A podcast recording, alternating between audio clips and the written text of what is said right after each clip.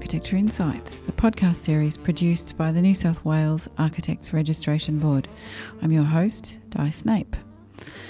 Immediately before the 2017 Sydney Architecture Festival, I had the good fortune to sit down and have a conversation with Kristien Ring, who you'll remember if you're an avid Architecture Insights listener, delivered the 2017 World Architecture Day Global Oration at the Architecture Festival, um, which you can also hear if you want to download it from our SoundCloud page. But for anyone who hasn't listened to that, um, and just to remind you, Kristien is an architect, a curator, an author. She's originally from Pittsburgh and now divides her time between the US and Germany. She has an interdisciplinary studio, AA Projects, which engages with future oriented themes in architecture and urban planning.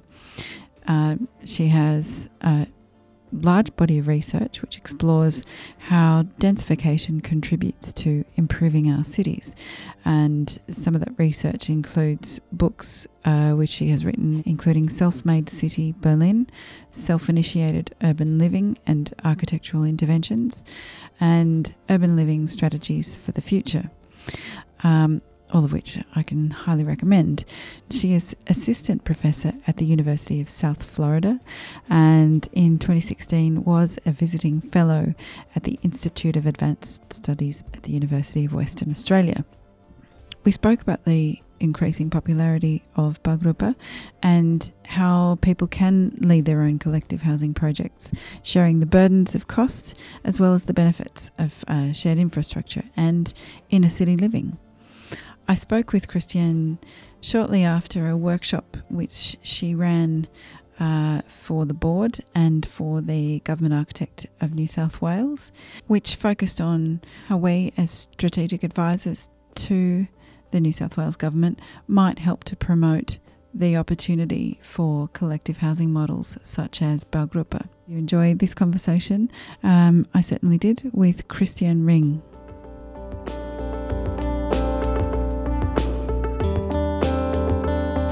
So, uh, Kristien, you're in Sydney for our Sydney Architecture Festival. Welcome. Uh, and you'll be giving the World Architecture Day global oration on the subject of housing and, in particular, a shift from profit driven development models to people led models, such as that demonstrated by Berlin's Baugruppe. Um, let me start off by asking what does Baugruppe mean and what's it all about? It's uh, really um, group of people that get together, and it's usually a architect or design led, um, and a group of people that get together basically because they're not finding what they're um, looking for on the market. So this gives them um, joining forces and basically envisioning and doing their own development gives them the chance to create exactly what they want and what they need. So it's a owner occupied, owner driven um, uh, development. And typically, how many um, how many dwellings are we talking about within one development? Well, that has changed throughout the years. When mm-hmm. it started, they tended to be very small projects. Um, um, basically, when two people, uh, two groups, or two families get together and um, and build a um, a double house, um, it's also the same thing. You can just look at look at the Baugruppe as a scaling up of that idea.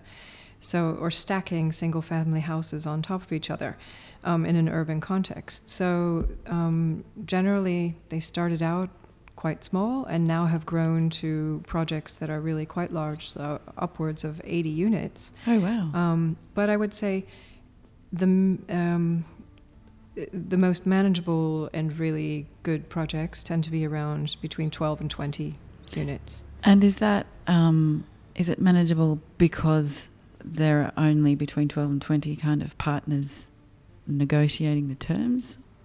I imagine eighty people kind of trying to work in partnership would be fairly challenging. It, it is exactly, mm. and it's only with a lot of experience that those kind of large projects that can be managed, and uh, the groups of you know between ten and and 20 people seem to be much more manageable. It's a kind of a size that you can bring together where decisions can be made um, with a structured kind of process. And the larger groups need to be broken up into um, smaller groups in order to, or the process needs to be managed in a different way. So, um, yeah, that's absolutely right. And so, how many different um, types of groups? You mentioned before that um, the early projects might have been two families getting together. Is it always families, or is it you know a variety of single um, occupants through to large families? There are there is quite a variety of different mm. kinds of people um, that that are interested in in getting together and, and having more say in where they want to live and how they want to live.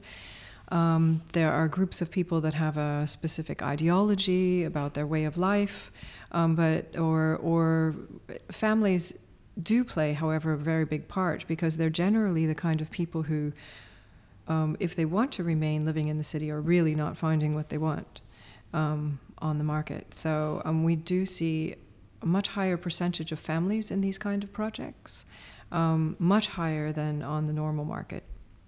Right. And so, what's the normal market in the Berlin context? Um, when I wrote Self Made City and did all of the statistic studies in 2013, it was um, around six and a half percent um, on the normal market um, of family units that were available, and uh, the Baugruppe just on average had over 50%, um, well over 50%. Some of the projects even more. So they're right. That's significant change. And how mm. many projects have been built in the Baugruppe model to date? Um, to date, that oh, there have been over now over about 600 projects built in Berlin. Oh, wow. Like that. And um, we were talking about um, other cities that have been influenced, and you mentioned Vienna and Paris, and you are um, obviously working in Perth as well in partnership with Geoffrey London and um, University of Western Australia. Have there been many projects in the Baugruppe model built elsewhere outside of Berlin? Um, absolutely. Um, actually, there are other cities in Germany that really support this kind of um, development with land. Um, Berlin is not the case. That's a much more independent kind of development. But um, Hamburg and Freiburg in southern Germany, um, as well as Munich and Tübingen, some other cities, have a really long tradition of supporting this kind of development. They reserve land, particularly when they're do- developing brownfield sites, and look for different parties, or they, they have a kind of like an open call for proposals, and then sell that land to the to the group.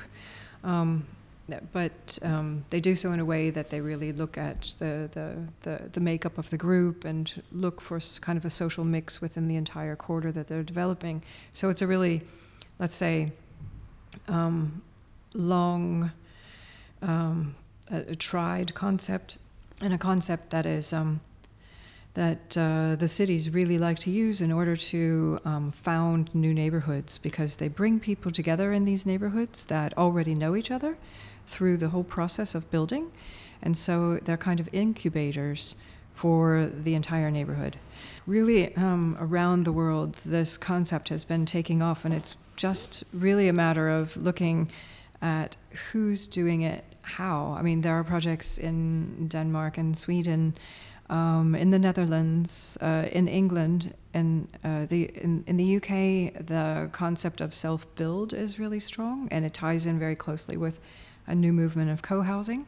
Um, but the Baugruppe concept, which is a much more practical, um, pragmatic um, approach, um, is also gaining popularity.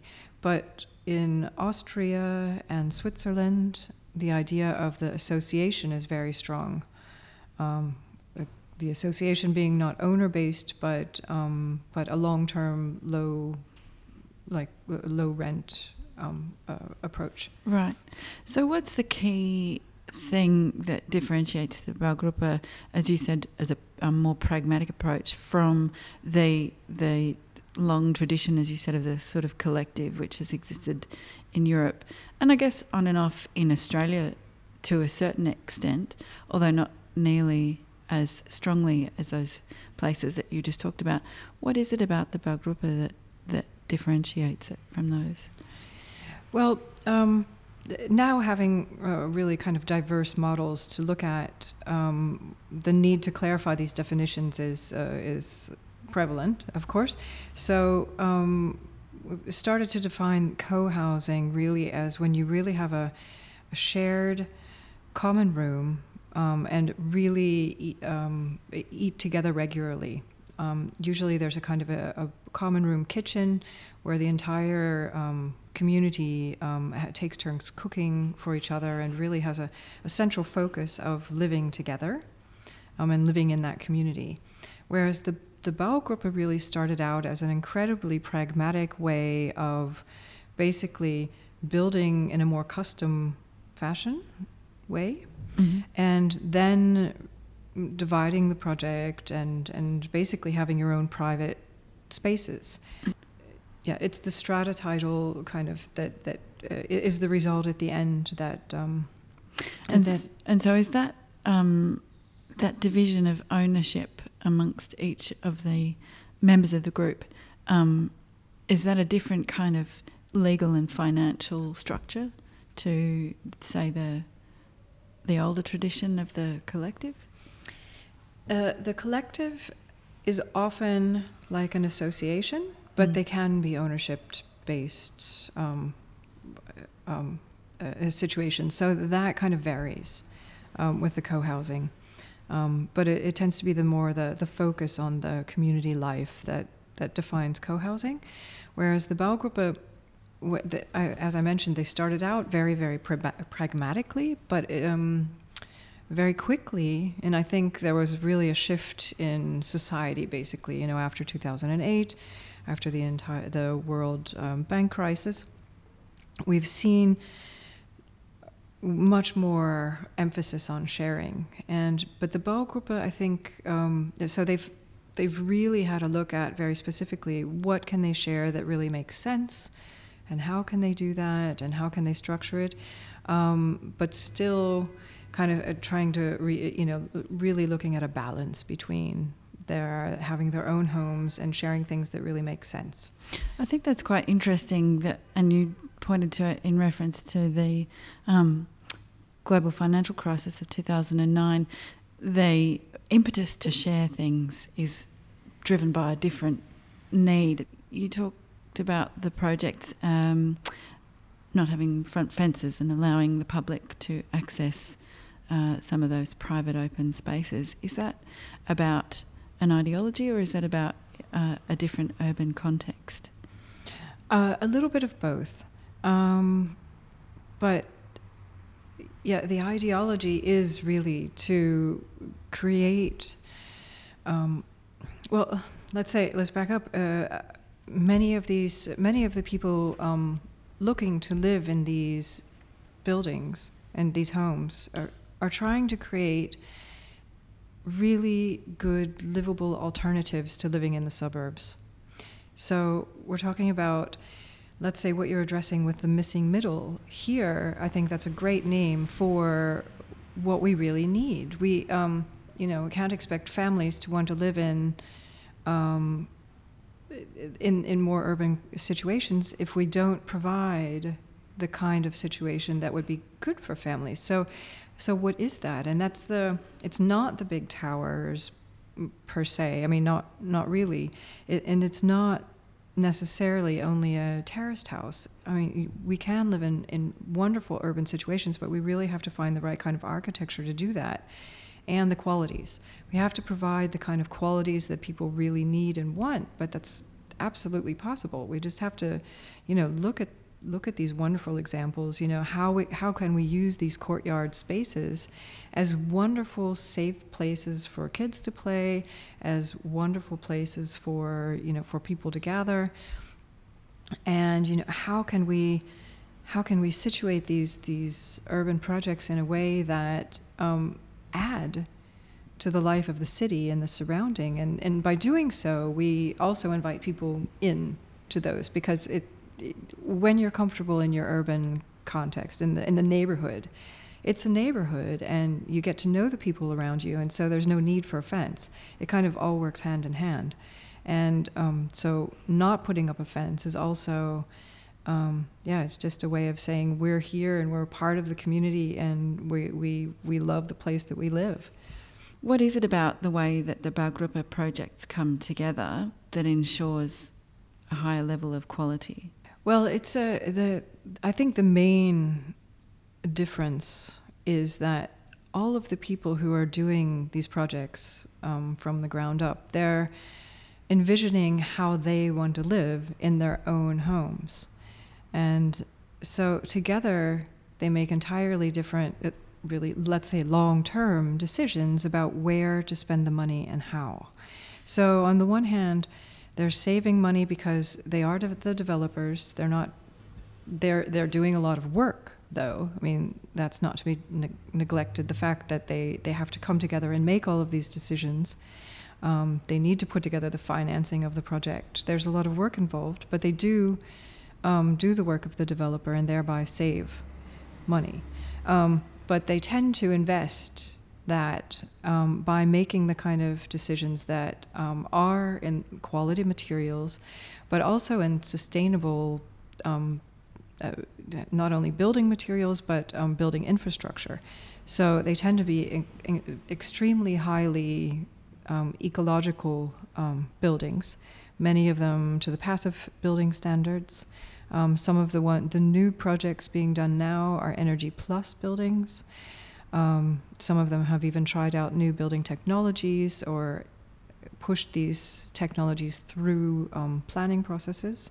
Um, you talked earlier about council areas that um, reserve pieces of land for these kinds of projects, which obviously sets up a condition where people can, you know, explore a different development model. In Sydney, access to land is one of the most challenging things for uh, for all of us. In fact, um, is that necessary to have a um, a council that is supporting by the provision of land? Is that a key aspect of the Baugruppe? Well, in a kind of a economic climate like Sydney, which is now, let's say, equivalent in Berlin, um, it it is necessary to find partners that will help in the purchase or securing of the, the land. Because land is really uh, securing the land and having time to get the group together in order to push forth these very innovative concepts. It's important to to to to secure the land, and that's really really difficult. And although it does not, the land price does not have to be cheaper in any way. I mean, they the the Baugruppe can be competitive in terms of the cost, but the time factor is is important. The factor is that the the organization of a group just simply takes a bit longer than um, when one investor comes to the table to to buy a site. So um, it is key to find partners, um, but this is for, for example, the city has a lot of payback in the simple fact that um, the group that comes together, they, they, they, don't have to take less money, but the group that comes together might provide, let's say, um, social infrastructure. They might provide, give, be giving something back to the neighborhood, and there'll be a self-organized group that, that put forth, a, let's say, a good um, building for the neighborhood. And Otherwise, there are other models, like, for example, that a, um, a foundation might buy the site and then sell it to the to the group, or even uh, deal with a long-term land lease. A land lease is also something that the city can consider, because it's um, not selling off the land but keeping it um, for for the long term. So they have revenue, um, but uh, they don't need to to sell it for the forever.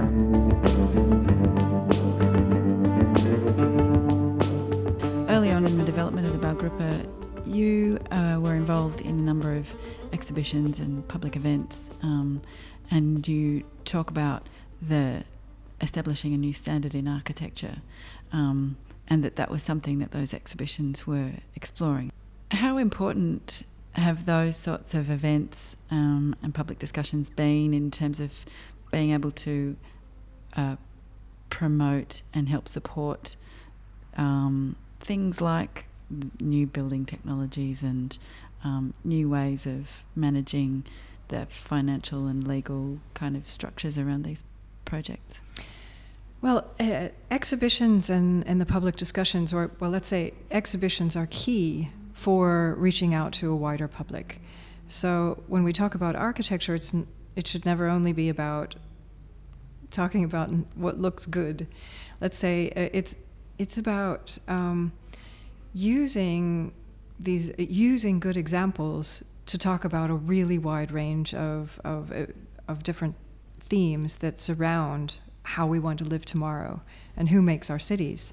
So, um, with these exhibitions, we were able to bring different people to the table for different talks, and we were able to reach out, let's say, to people who are interested in you know how they live in the city and they were not not finding what they wanted and and really interest them in let's say being a part of a future group. Like i said it's not something that everybody can do but when they start to be open to this kind of a an idea um, it really mushrooms because they're, they're of the credi- incredible examples and things that have already been done but key were really discussions with the pol- uh, politicians and decision makers within the city um, but not only that, um, finding other partners for securing sites, exact, you know, the investors who would who would part to partner with to do larger projects.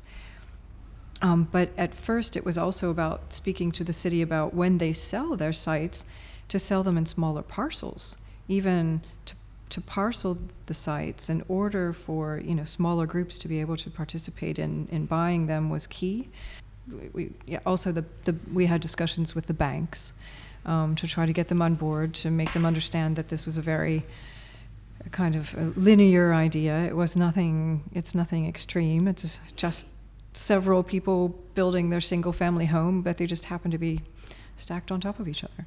And was what was it that gave the financial institutions confidence about um, supporting these sorts of projects, which seem, by your description, to take quite a long time to realise. You know, you know, there's landholding costs to be taken account of, that kind of thing.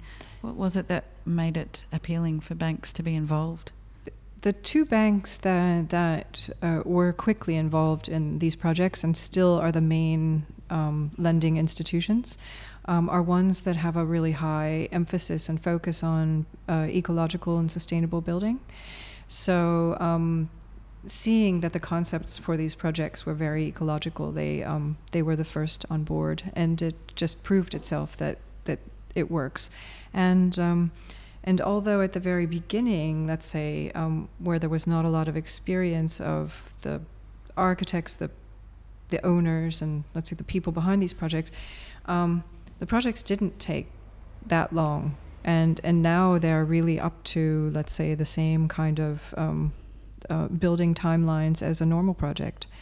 Um, so it was a matter of, let's say, learning by doing and uh, working out some of the, the organizational hurdles and getting people on board quickly enough to, to realize the project. And now there are just, you know, lists and waiting lines, and, you know, there's just not enough land available for the groups that would like to do this. Right. So the time factor is not a factor anymore. The urban living strategies for the future uh, book, you explore future opportunities for medium to large housing developments that address uh, a number of different um, issues and they challenge typical apartment sort of typologies. And I'm just wondering has there been any interest from large developers in this kind of building? They were actually intended to give public housing um, authorities new ideas about what public housing could be, um, and integrate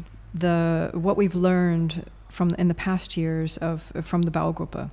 What kinds of spaces um, um, work well? What kinds of living arrangements um, they like? Uh, people want and need that that we haven't been finding.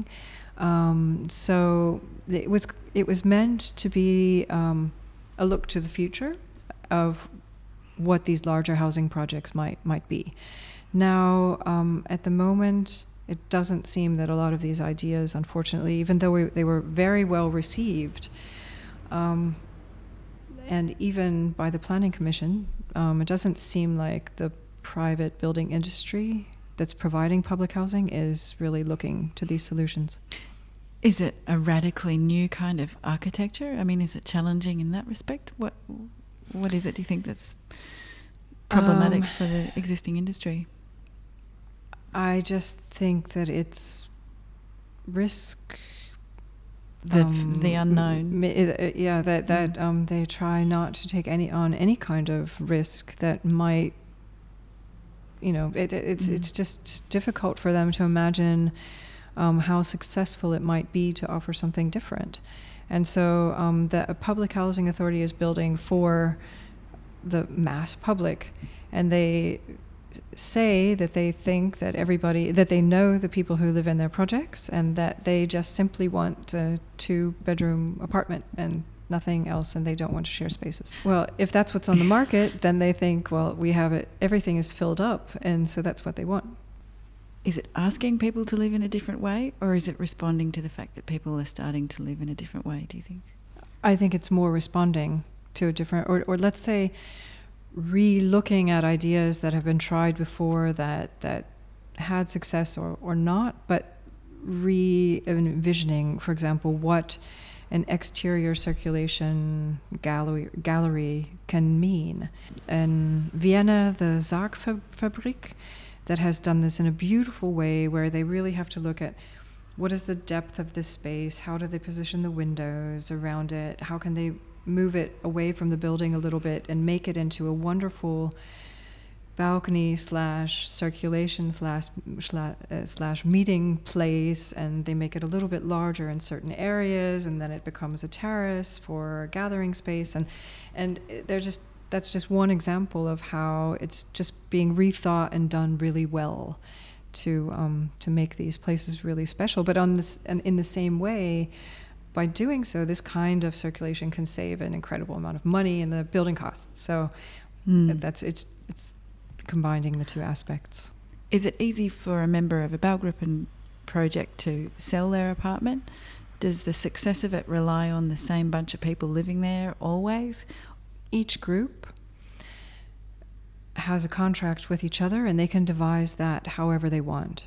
So, most of the time, but the situation in Germany is so that people don't generally sell and buy, and it, it's not seen as an asset but a place where they want to live. That's why they've put so much energy into these projects, and the um, the turnover rate is extremely low. Um, m- most of the situations that I know of, something really happened that caused them to have to move on, but they were able to to sell the their their unit for market price, and that's no problem.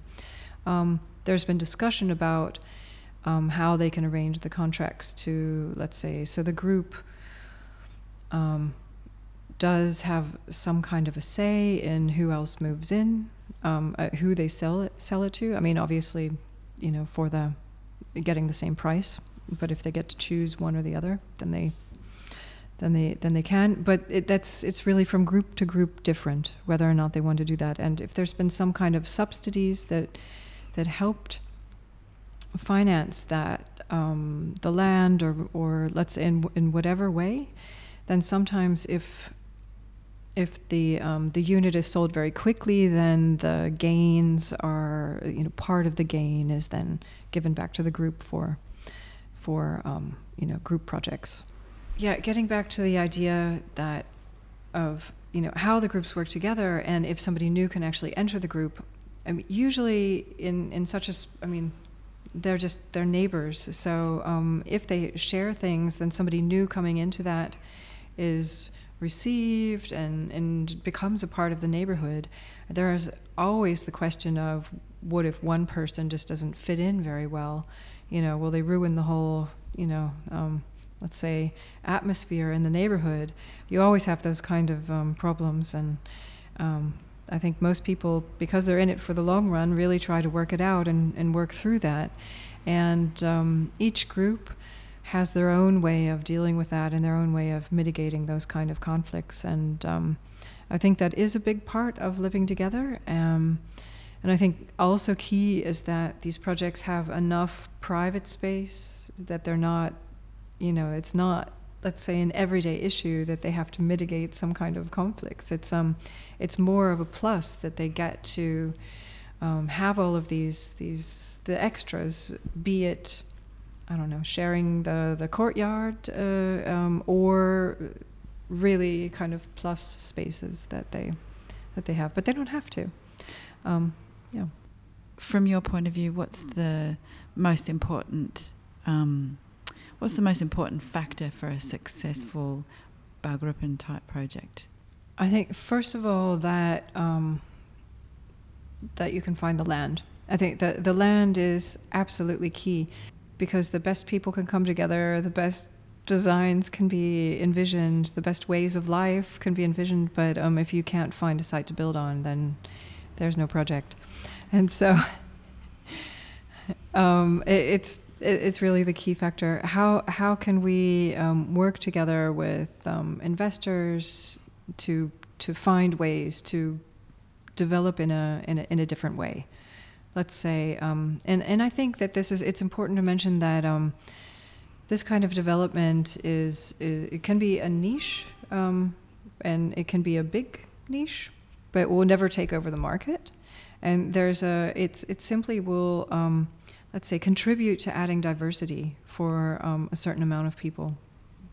Uh, and so yeah, it's really key to find good partners to work together with. Um, perhaps ones who are more interested in sustainability and uh, placemaking um, it's uh, interesting, I think, for the age, for aging communities, um, for special needs, uh, for families, but even for creating a multi generational mix, and for creating spaces that are more, let's say, flexible and adaptable for for changing needs. And so, when we need something that's out of the out of the box and a little bit less standard to include different kinds of people and if we need to incubate new neighborhoods, this is, I think, a a way to go. And it really has to do with um, not creating just a stamped project, but to say, let's create our communities from the bottom up and let the communities be be envisioned um, by the people who will be living there.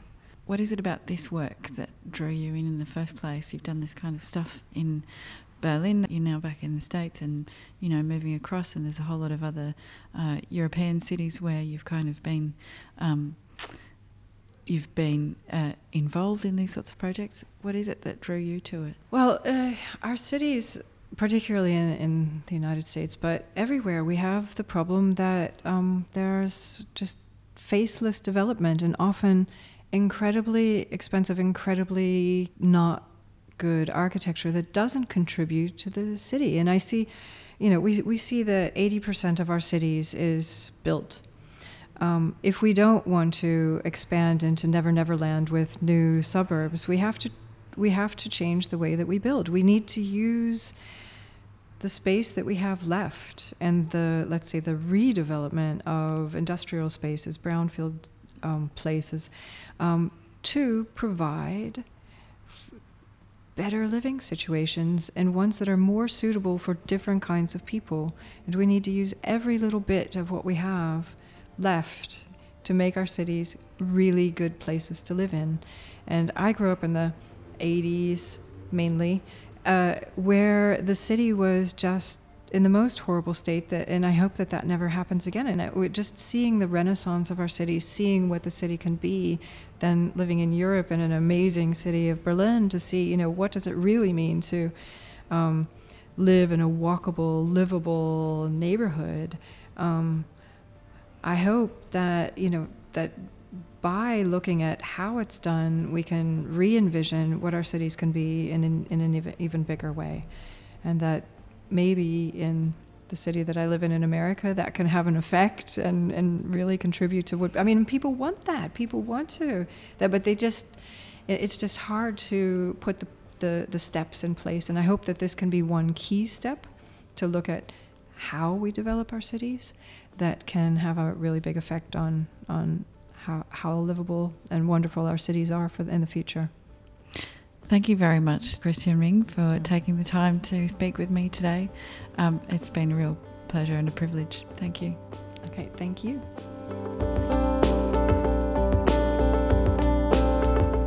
And that was Professor Kristien Ring um, just before last year's 2017 Sydney Architecture Festival. Thank you for listening to Architecture Insights.